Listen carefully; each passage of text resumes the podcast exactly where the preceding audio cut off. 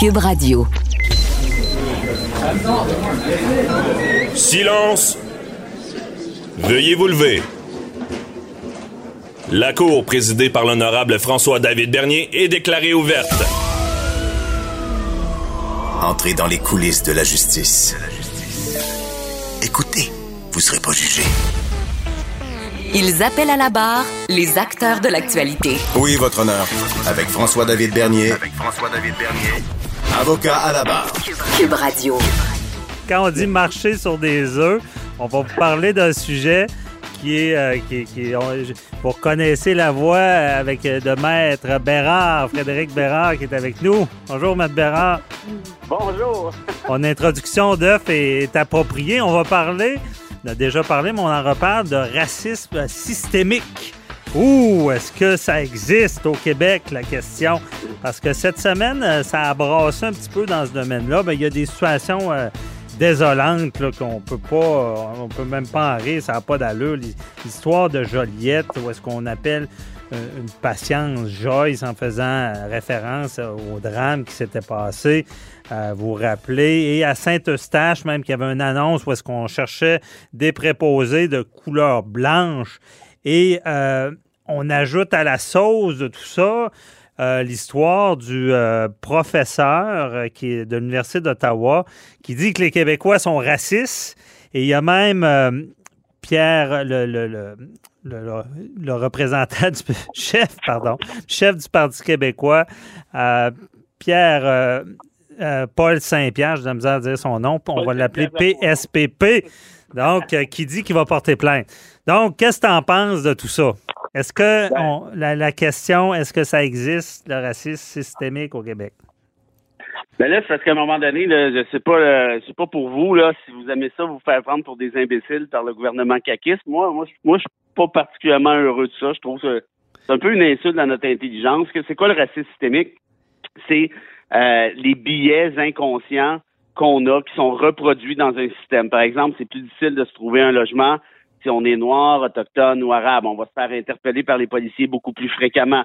Ça va être plus difficile de se trouver un emploi. On va être moins convoqué aux entrevues. Et ça, c'est démontré par des rapports sérieux, par les rapports de la Commission des droits de la personne. En matière autochtone, il y a le rapport Vient, il y a une commission d'enquête là-dessus. On a payé pour ça. Le rapport est clair, net et précis. Il y a du racisme systémique envers les Autochtones, notamment au niveau de la santé. Et pourquoi je dis qu'on se prend par des imbéciles, c'est que le gouvernement caquiste est le seul au Canada à nous dire non, ça n'existe pas. Ici, au Québec, c'est peut-être le seul en Occident, imagine-toi, où on nie encore. Puis là, l'affaire qu'il faut comprendre, c'est que c'est pas, on en a parlé, toi et moi, à quelques reprises, de dire qu'il y a du racisme systémique au Québec, ça veut pas dire que les Québécois sont racistes. Ça veut dire qu'il y a un système qui reproduit des biais discriminatoires basé sur la race, c'est tout. Faut arrêter de faire ça. C'est important, cette nuance-là. Là. Ben oui. Il y a personne qui dit... il y en a des gens qui disent que les Québécois sont racistes, mais en se faisant, puis tu l'as dit, le prof lui-même, en se faisant, ils sont eux-mêmes racistes. Parce que c'est pas un concours de savoir qui est plus ou moins raciste. On n'est pas là du tout. La réalité, c'est qu'on a un système qui est construit en fonction de... Et là, une affaire qui est importante, c'est que les Atikamekw, rappelle-toi, Joyce et quelqu'un était une Atikamekw là, à côté de chez moi, en fait, à Manawan, a déposé à l'Assemblée nationale récemment une motion qui s'appelle le principe de Joyce.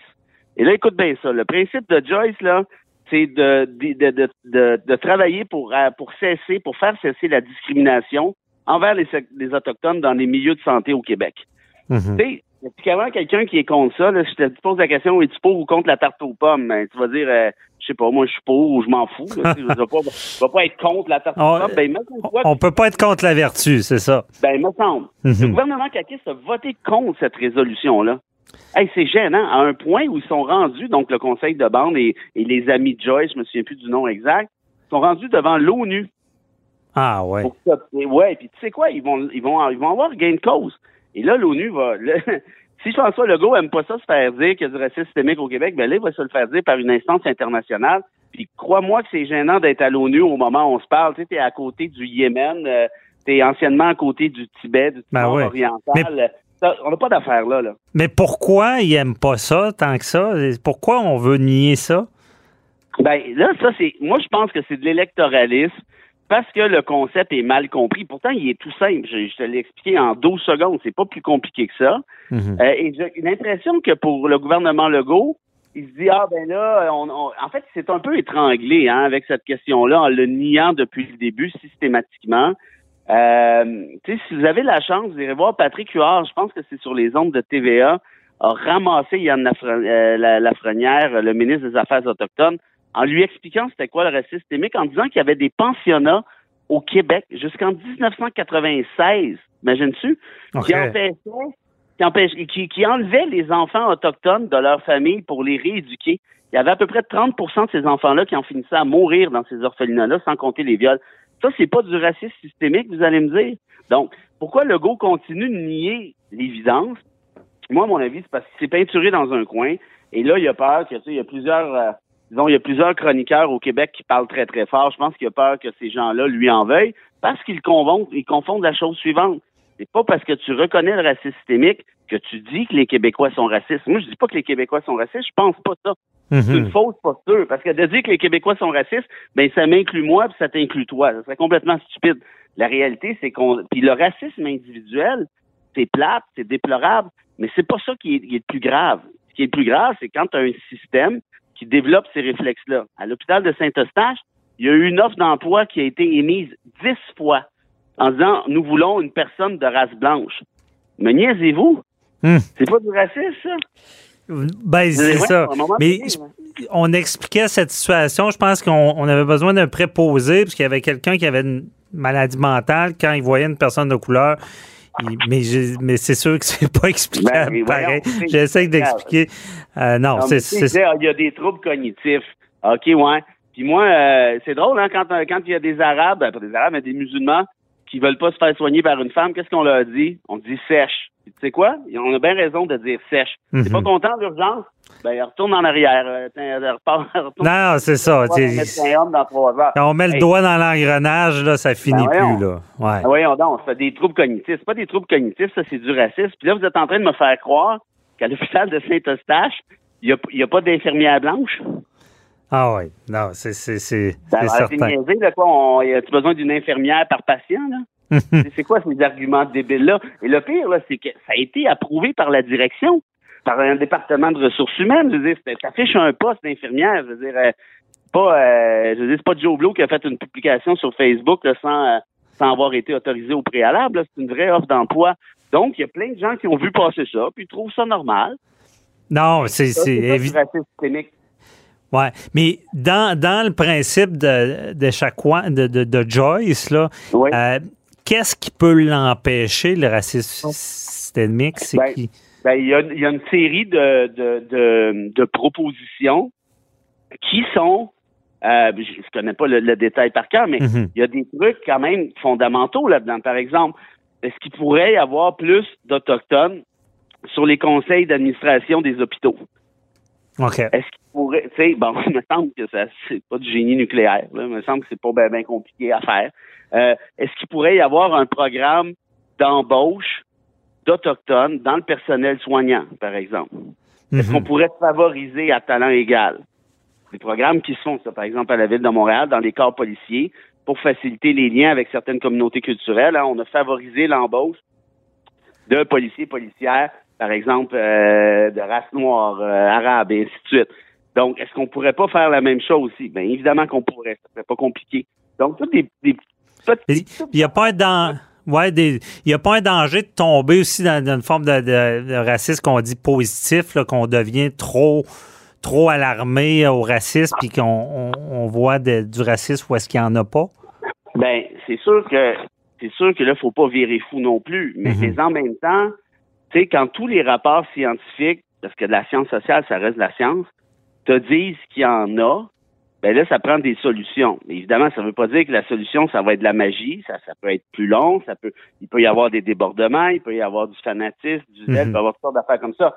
Mais ceux qui me disent, c'est la preuve du racisme anti-blanc, ça n'existe pas en sociologie, le racisme anti-blanc. Celui qui a inventé ça, là, c'est Jean-Marie Le Pen, OK?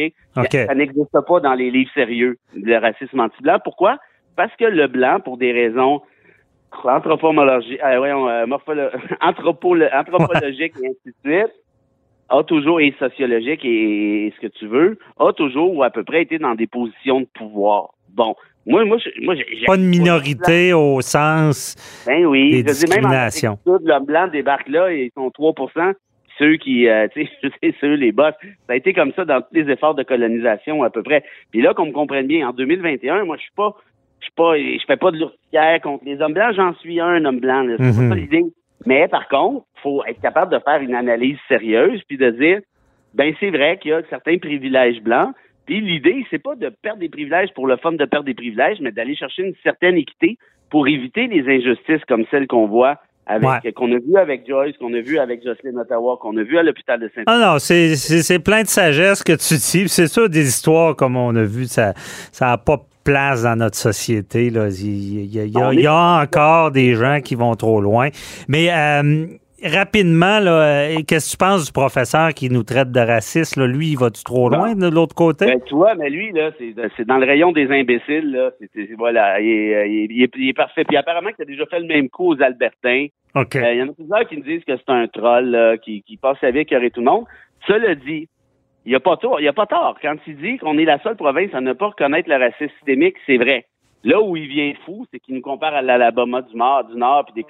c'est n'importe quoi, là. Mm-hmm. Mais, en même temps, ce que je trouve dommage, c'est que là, regarde bien ça. Là, il y a plein de gens qui ont agi de manière raciste dernièrement. Il y a des événements racistes déplorables. Là, ça prend un tata comme ce gars-là pour dire « Oh, regardez, les Québécois sont racistes », qui est une mauvaise posture. Les Québécois, c'est pas un bloc monolithique. Donc, lui, il dit ça, les Québécois sont racistes. Et là, tous ceux qui nient le racisme systémique disent « Ah, regardez, là, lui, il est raciste, hein, il nous apprend, il nous aime pas, il... » Oui, mais là, c'est une distraction, on s'en fout de son opinion, hein, cette casse de bain-là. C'est 1 sur 36 millions, là, sur 34 millions dans le Canada anglais. On s'en fout, c'est pas lui qui représente le Canada. Là, la question, c'est « Est-ce qu'on a quelque chose à régler ici au Québec entre nous? » Moi, je pense que oui. Ouais. Faut pas de commentaires insignifiants comme ça. Sans tomber dans l'excès, là, comme il semble le faire. Effectivement. Moi, à chaque fois que je parle de ça, je pense, je te compte ça rapidement. J'avais un client, et puis là, il y a la Commission des droits de la personne était sur son dos parce qu'il y avait des locataires, puis il disait qu'il était raciste. Mais là, à un moment donné, j'ai tellement ri. En y parlant, il commence à me dire « Ah, moi, les Noirs, ben, c'est ça. Ah, moi, les Arabes, c'est ça. » Puis là, à un moment donné, il disait « Moi, le monde du lac Saint-Jean, c'est des mains. » Je me suis rendu compte qu'au final, il était pas raciste, il haïssait tout le monde. Ouais, mais ça, dans ce temps-là, là, tu dis, gars, vends une vache, là, puis fais le tour du monde un peu. En tout cas, bon, ben, merci. Très éclairant, pareil, sur ce racisme-là systémique. Il y a peut-être lieu de se pencher sur le problème, t'as raison. Hey, merci, Frédéric. Hey, salut, mon vieux. Salut, bonne journée, bye-bye. Bye.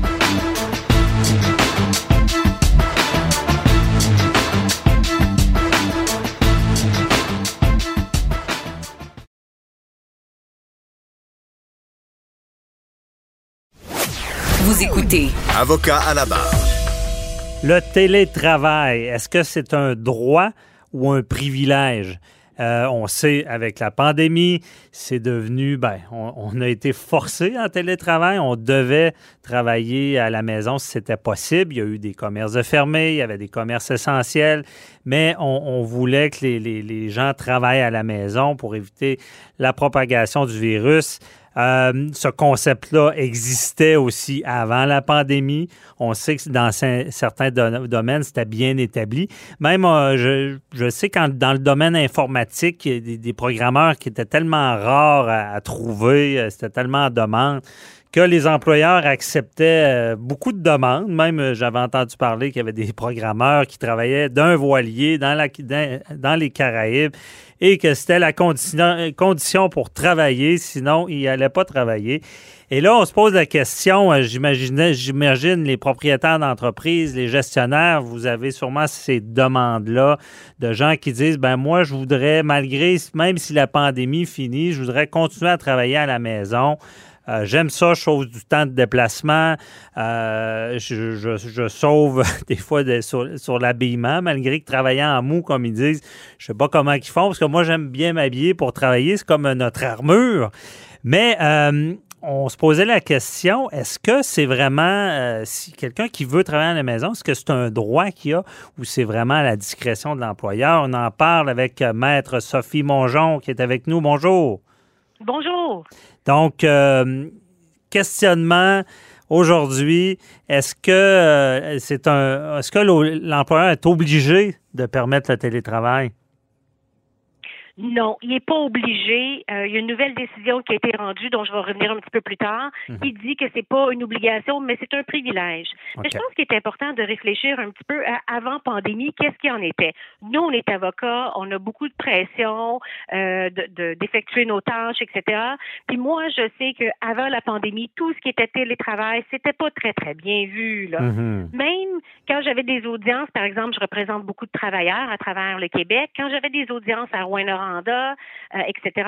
J'avais fait des demandes pour procéder via le tribunal de Montréal, par visio, et c'était des noms régulièrement. C'est vrai. Alors, il faut dire que qu'est-ce que ça a eu comme avantage? Bien, ça a eu un avantage qu'effectivement, les bureaux d'avocats ont été obligés de s'adapter et permettre le télétravail. Parce qu'avant, c'était mal vu. Si tu n'étais pas au bureau, au centre-ville, jusqu'à 7-8 heures le soir, hein, vous le savez, tu n'étais pas considéré comme un employé ou un avocat qui était rentable. Tu travaillais pas fort, là. C'est ça. Ben, et la cour, effectivement, était tellement pas ouverte à ça. Il fallait tout le temps se déplacer, être présent. Non, ça a eu du bon, mais je comprends. Et là, c'est ça. Malgré tout ça, là, c'est pas obligatoire là, pour l'employeur. Non, effectivement, il y a un syndicat les syndicats des fonctionnaires municipaux du Québec qui a tenté sa chance. Mm-hmm. C'est-à-dire que eux, ils s'occupent beaucoup des gens qui font la réception de la ligne 311 à Québec. Je pense que c'est la ligne à l'intention des citoyens pour obtenir des informations. Ouais. Le syndicat a tenté de dire, maintenant que le télétravail est installé, etc., nous, on voudrait que ça soit considéré comme un droit. Et là, un arbitre devait rendre une décision à cet effet-là, et lui a répondu, c'est pas un droit, c'est un privilège, parce que le législateur ne parle pas pour rien dire, puis il n'a rien dit là-dessus. Okay. Donc, étant donné que c'est pas indiqué dans la convention collective ou dans les contrats de travail, on peut pas dire que c'est une obligation. Ça reste un mode de vie, ce n'est pas un droit acquis. Mm-hmm. Pour conclure, comme quoi que c'était pas un droit, il s'est quand même penché sur la question suivante. Est-ce que les personnes qui travaillent dans ce domaine-là peuvent faire un travail efficace de la maison? Et la réponse a été non, parce que c'est notamment les réseaux Internet qui sont non fiables, l'impossibilité d'enregistrer les appels des citoyens. Alors, dans ce contexte-là, étant donné que c'était nécessaire le présentiel, il a conclu que c'était dans l'exercice de l'employeur, dans ses droits de direction, puis qu'il n'y avait pas aucun décret ou de loi qui forçait le télétravail comme tel. C'est compréhensible, bien expliqué, je comprends. On va y aller dans les nuances.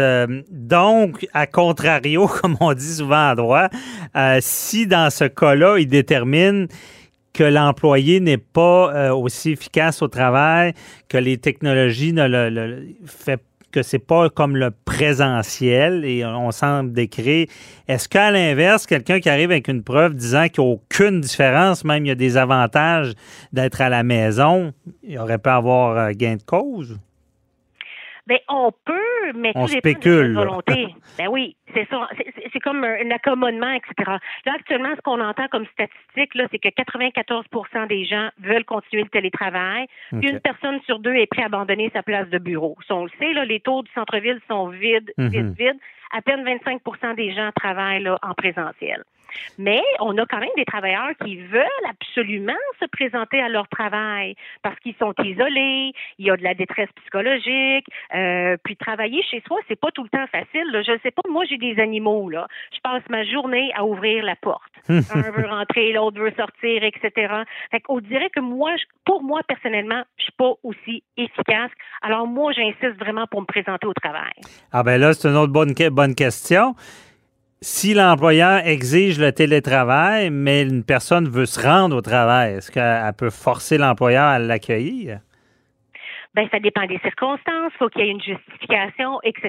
Je pense pas, dans la mesure où les règles de distanciation sont respectées, dans la mesure où l'employeur remplit son obligation de fournir un endroit sécuritaire, là, selon l'article 51 de la loi sur la santé et sécurité du travail, et s'il n'y a pas de danger de contamination pour la personne concernée et les autres collègues, moi je pense qu'un employé peut demander d'être présent. Okay. Vous savez, on n'est pas tout le temps bien équipé, hein, chez soi aussi pour faire du travail. Mm-hmm. Donc, ça emmène tout un autre nouveau débat, à savoir, si je reste à la maison, ben qui paye pour mon équipement?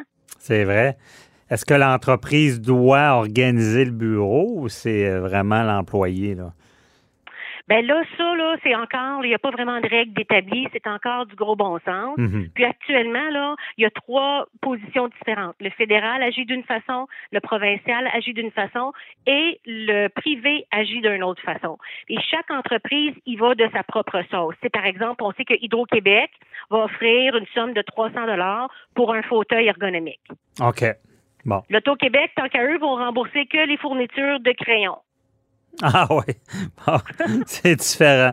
Je serais plus pour le fauteuil ergonomique là, pour éviter les blessures au travail, au bureau. Bon, c'est intéressant, puis c'est ça, il y aura sûrement des décisions à venir là-dedans parce que c'est quand même du nouveau.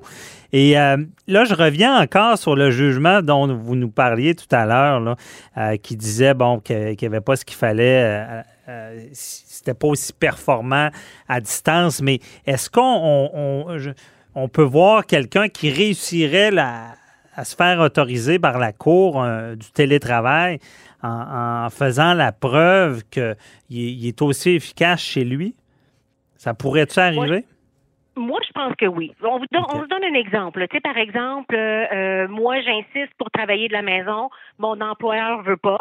Et en conséquence, fort probablement, qu'est-ce qui va arriver, c'est que je vais avoir une sanction.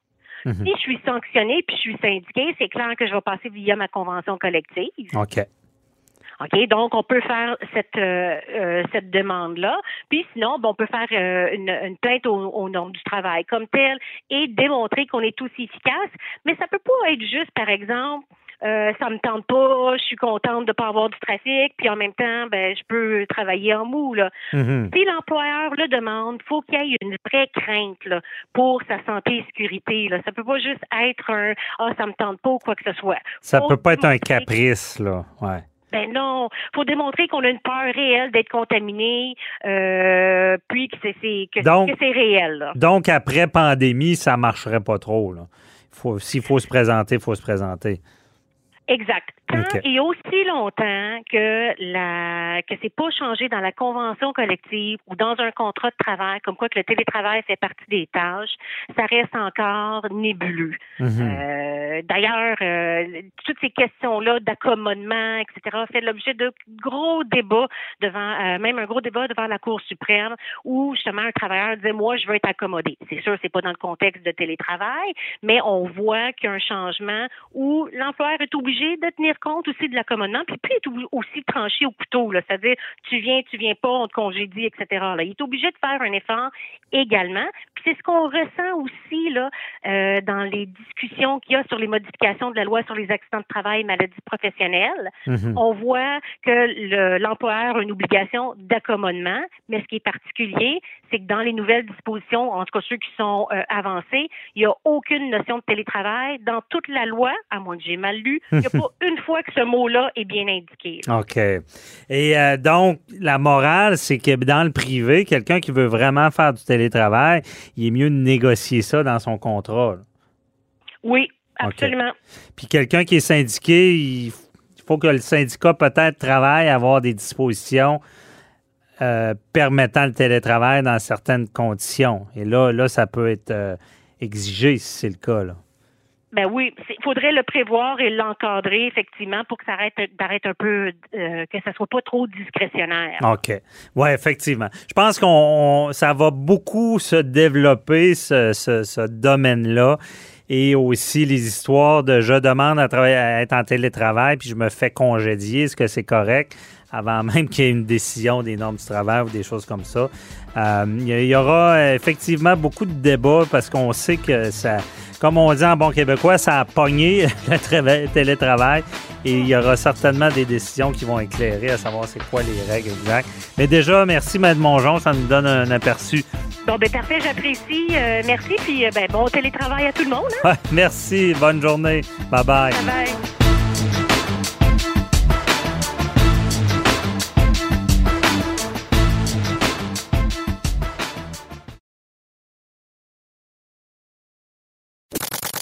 Avocat à la barre. Avec François-David Bernier. Mort de Rosalie Gagnon.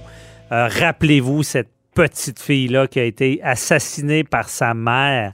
Là, on se rend compte qu'il y avait plusieurs drapeaux rouges qui ont été ignorés par la maison Marie-Rollet. Cette maison-là où la mère s'était présentée avec son enfant, où on l'a expulsée.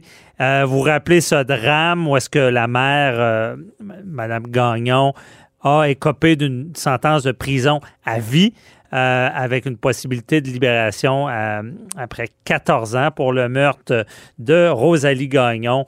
Et dans le même ordre d'idées, cette semaine, il y a une nouvelle directrice nationale de la protection de la jeunesse qui est nommée Catherine Lemay.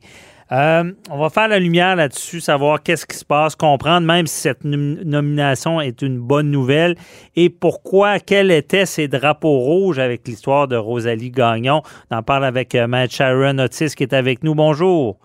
Oui, bonjour, Maître Bernier.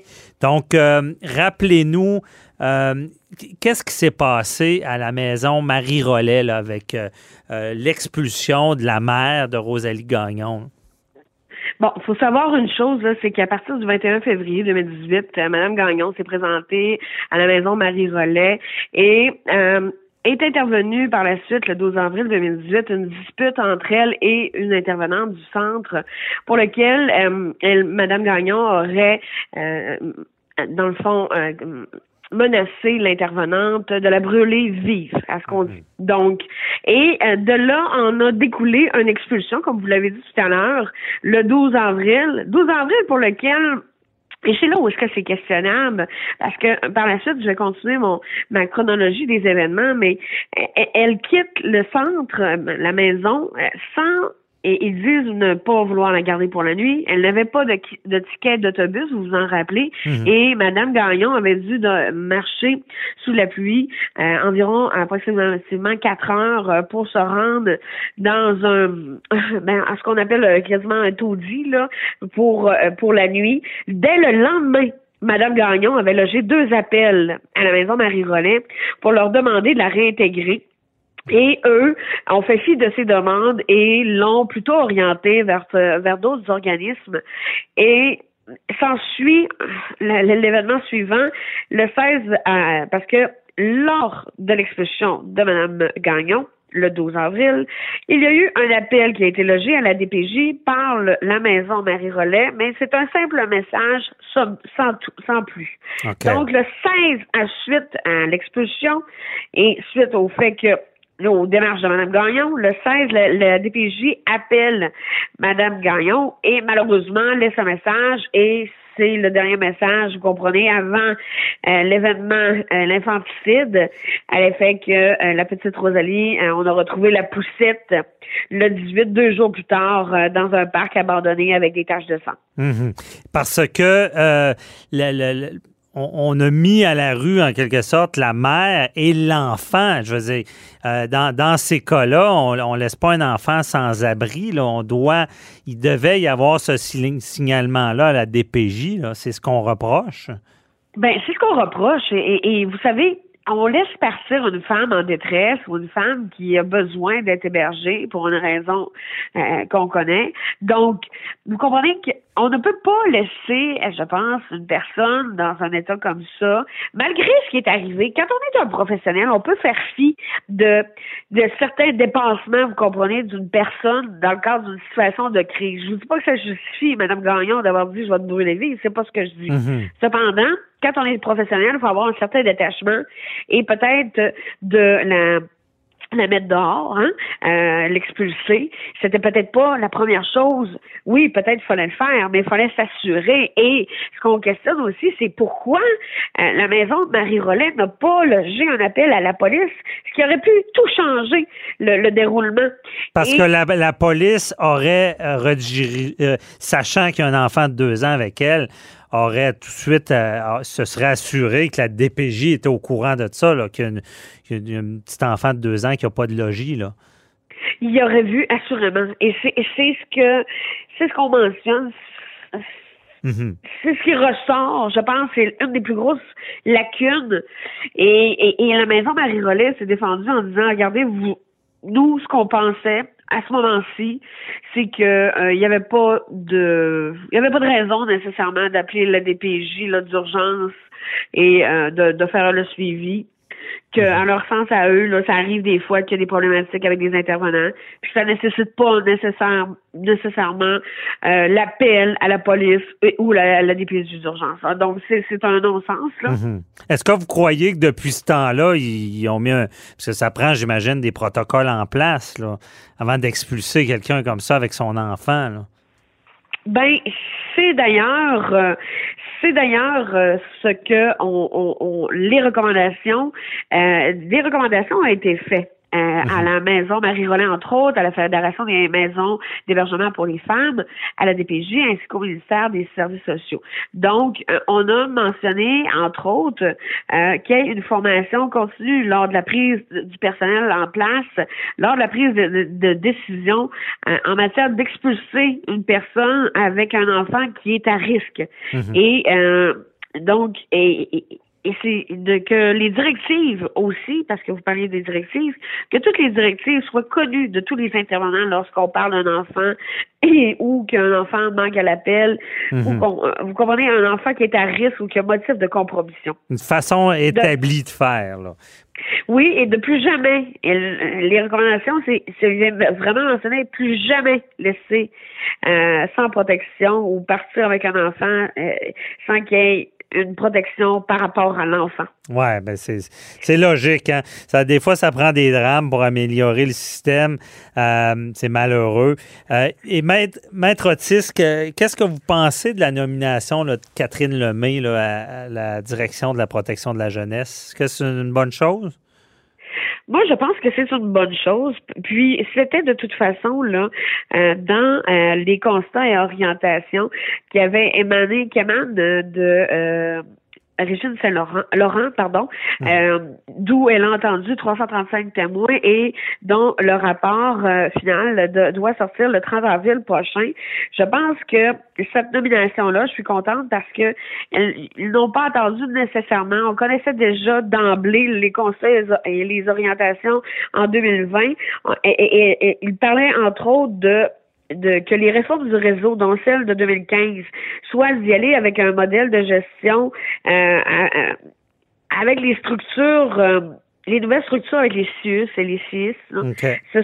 Et que ça s'est mal adapté, parce que c'est comme si la DPJ était relié directement à ces services-là, alors que ce n'est pas, vous comprenez, le lieu d'être. Et là, Madame Lemay pourra, parce qu'elle aura la même importance que donc, le secrétaire général il sera plus direct avec le ministre, etc.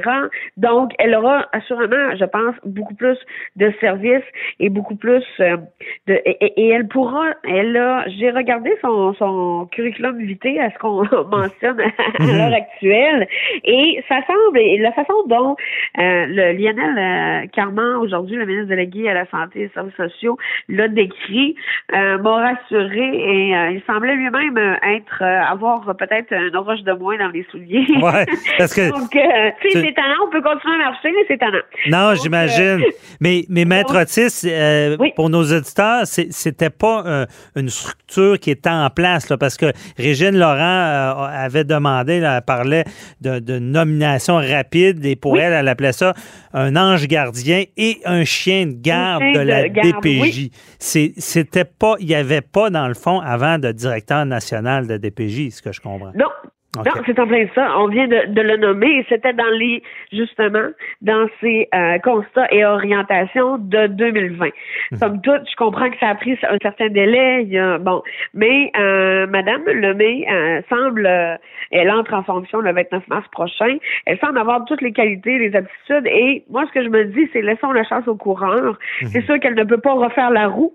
Comme Mme Laurent l'a dit, mais somme toute, je pense qu'on va laisser la chance à la DPJ puis essayer aussi de laisser le temps au temps, c'est-à-dire de mettre les structures là, en place. Sur place et aussi d'obtenir les budgets nécessaires, parce que vous vous rappelez de ma dernière entrevue, elle fait que tout ça était bien évidemment conditionnel et interrelié avec le financement du pays. Oui, c'est toutes des bonnes intentions, mais s'il n'y a pas les ressources, ça ne vaut pas grand-chose. Mais cette directrice-là qu'on dit ange gardien chien de garde. Dans le fond, c'est que ça vient un peu centraliser la direction. Ça fait qu'il y a au moins une personne qui peut être au courant de ce qui se passe un peu partout, là, pour faire des liens, là. Effectivement, et je pense qu'elle pourra faire le lien avec la DPJ adéquatement et surtout qu'elle connaît déjà les rouages. Donc, je pense que c'est une des meilleures choses qu'on pouvait faire à ce stade-ci pour s'assurer que les mesures mises en place, qu'il y ait un plan d'action. Et ce qu'on nous a dit, c'est qu'on nous l'a décrit comme quelqu'un d'interventionniste, quelqu'un qui est énergique, quelqu'un qui aime prendre une place importante. Donc, je pense qu'on va lui laisser faire le travail. Qu'on lui souhaite bonne chance. Effectivement. On comprend bien que c'est pour éviter qu'il y ait des choses qui tombent entre deux chaises, qui un peu centraliser la coordination et mettre en place, c'est ça, toutes ces actions-là, parce que c'est tout qu'un rapport et beaucoup de recommandations. Je ne sais pas si vous vous rappelez, c'était combien de recommandations à peu près, Régine Laurent, la commission Laurent? Minimum 40, ce n'est pas 60 au départ. Bon, c'est ça. Il y a beaucoup de travail à venir, espérant que c'est un poste important. Je pense qu'on avait besoin de ce changement-là. On s'en était déjà parlé. Merci beaucoup, Maître Otis. Merci. Ça fait plaisir. Bonne journée. Bye-bye. Bonne journée. Au revoir.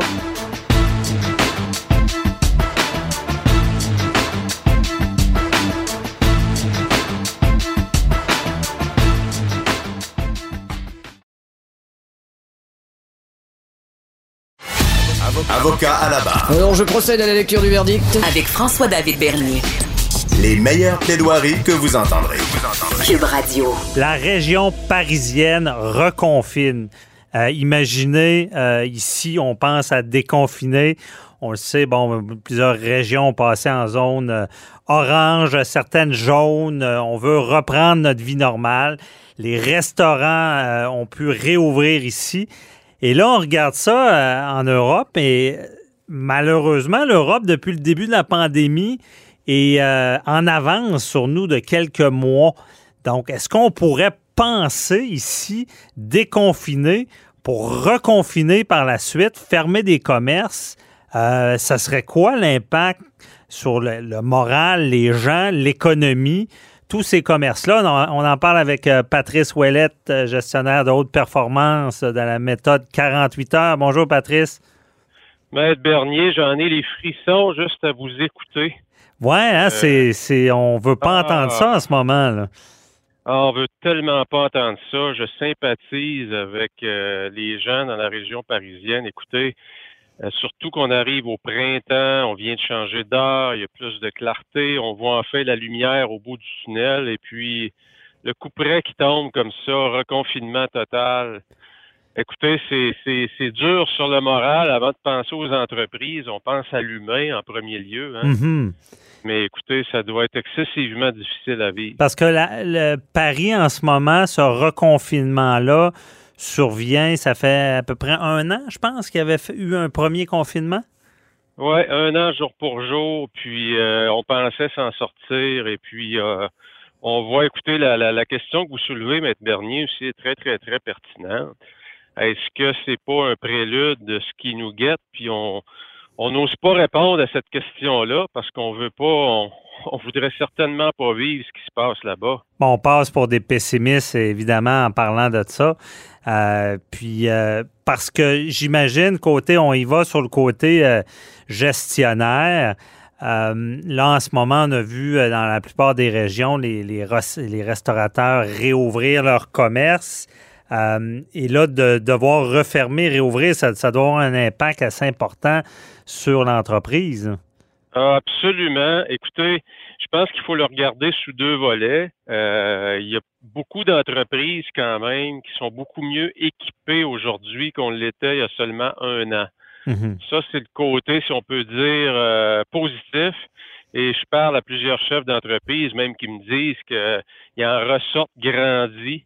Au niveau de la culture, au niveau de ce qui s'en vient, c'est au niveau de la flexibilité pour le travailleur. Donc, il y a des bonnes nouvelles malgré ce qu'on a vécu pour tous les travailleurs. D'un autre côté, les entreprises qui vivent avec, je pense à la restauration, je pense au tourisme, les salles de spectacle, le milieu artistique. Écoutez, un autre confinement, c'est vraiment un coup très, très dur. Ben oui, puis il y a tout l'élément de d'approvisionnement, parce que je pense qu'à la réouverture, il y avait eu des problèmes, exemple, avec les restaurants, mais des employés. Je veux dire, en tant que gestionnaire, là, un employé, c'est difficile à garder.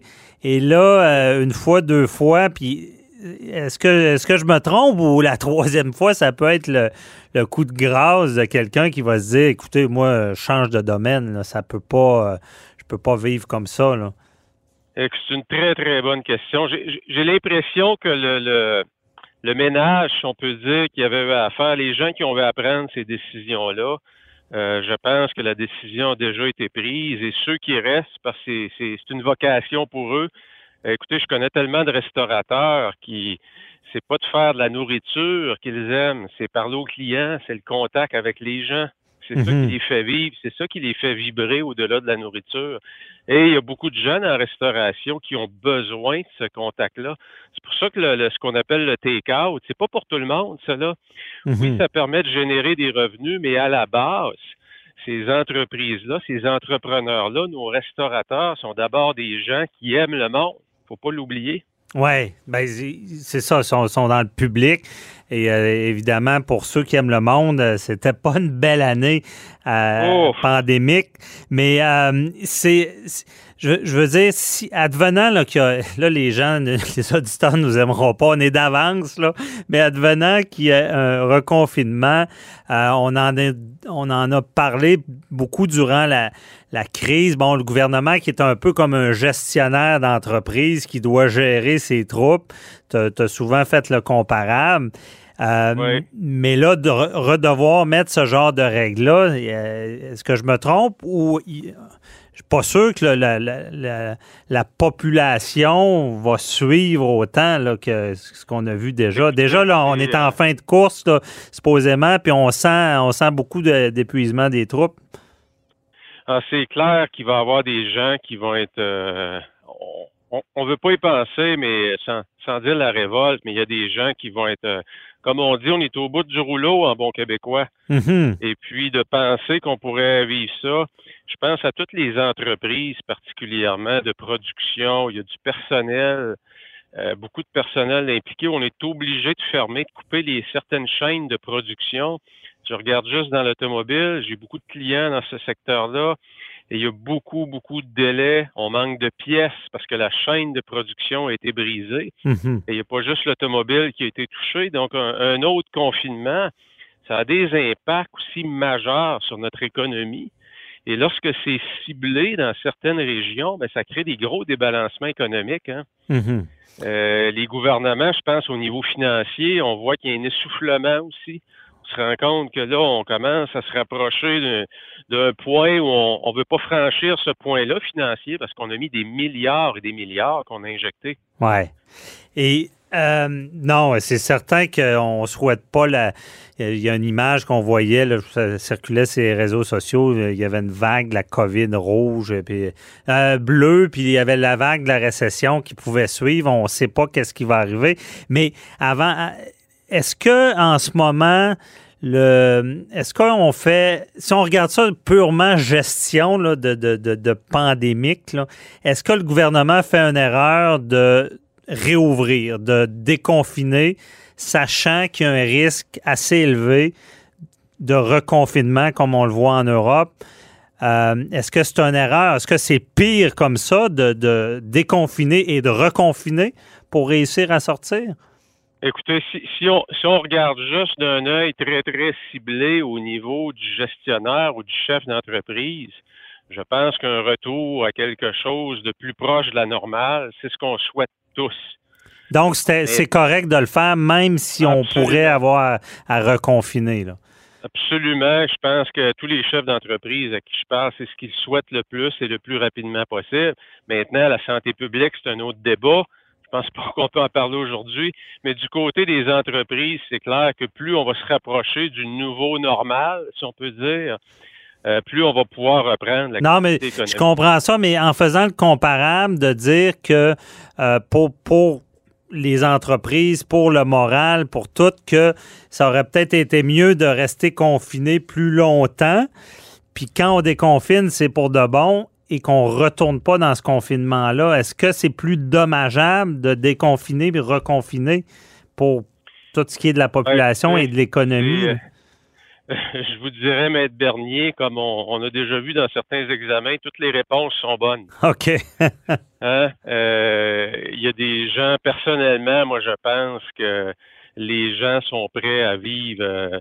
Il faut aller en avant. Il faut aller en avant. Oui, il y a des risques, mais il faut aller en avant. Puis on vivra avec ce qui viendra. Mais au moins, on progresse. Mais vivre dans la peur constamment, je crois pas à ça. Faire avancer les sociétés, faut être progressif. Donc, on vivra avec les impacts. Bien, moi, je voyais ça, je compare avec des employés. Tu sais, on le disait au début de la pandémie. Bon, je prends comme exemple Noël. Au début, on dit « Hey, on va fêter Noël, ça va bien aller. » Peu de temps avant Noël, on arrive « Non, finalement, on ne fête plus Noël. » On s'était dit « C'est pas bon faire ça, t'es mieux diminuer les attentes, ce qui fait que la pilule va passer peut-être mieux. » Est-ce que c'est le cas en ce moment aussi? Est-ce qu'on aurait dû diminuer des attentes parce qu'on va redevoir encore être sévère? Écoutez, je pense qu'il y a deux grands facteurs qu'il ne faut pas sous-estimer. De un, ça fait un an qu'on est dans cette fameuse pandémie-là. Et de deux, en décembre, confiné, et janvier, quand il fait moins 25 dehors, c'est pas trop dur de contrôler ta population. Mm-hmm. Mais quand le printemps arrive, puis il fait beau, puis l'émotion se mêle à ça parce qu'on a hâte d'être dehors, je pense que là, il y a des risques beaucoup plus élevés. Surtout après un an, là, les gens ont hâte d'être dehors, de profiter au moins, à tout le moins, de leur terrasse en arrière, on voit les jours qui s'allongent. Et ce côté émotif-là, dans la population du Québec, il ne faut pas le négliger. Oui, les Québécois, ils sentent latin. C'est pour ça qu'on on n'écoute pas toujours. Non, je comprends bien. C'est que ça aurait été trop dangereux de dire, ben regardez, on va prévenir, on va rester confiné. Et parce qu'on risque peut-être d'avoir des problèmes plus tard. Je comprends bien. C'est mieux laisser aller du lousse puis redevenir sévère. Puis en même temps aussi, je veux dire, pour exiger de la population qu'on reconfine, je pense qu'au stade où on est rendu, il faut avoir des sérieux chiffres très, très solides qui nous permettent de confirmer que c'est la bonne décision. Ben oui. Parce que là, puis je confirme, Patrice, légalement, quand on parle de restrictions de droits et libertés personnelles, la règle, c'est que la seconde, la fraction de seconde qu'on se rend compte que c'est la mesure n'est plus nécessaire, il faut la retirer, quitte à la remettre plus tard. Donc, t'as raison. Légalement, il n'y a pas le choix de déconfiner, même si les gens vont trouver ça pire après ça, retourner dans le confinement. C'est la règle de d'or en matière de droits et libertés.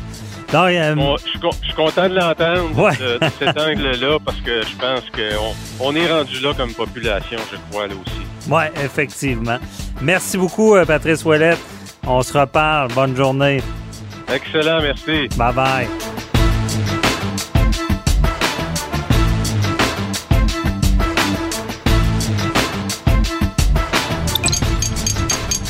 QUB Radio.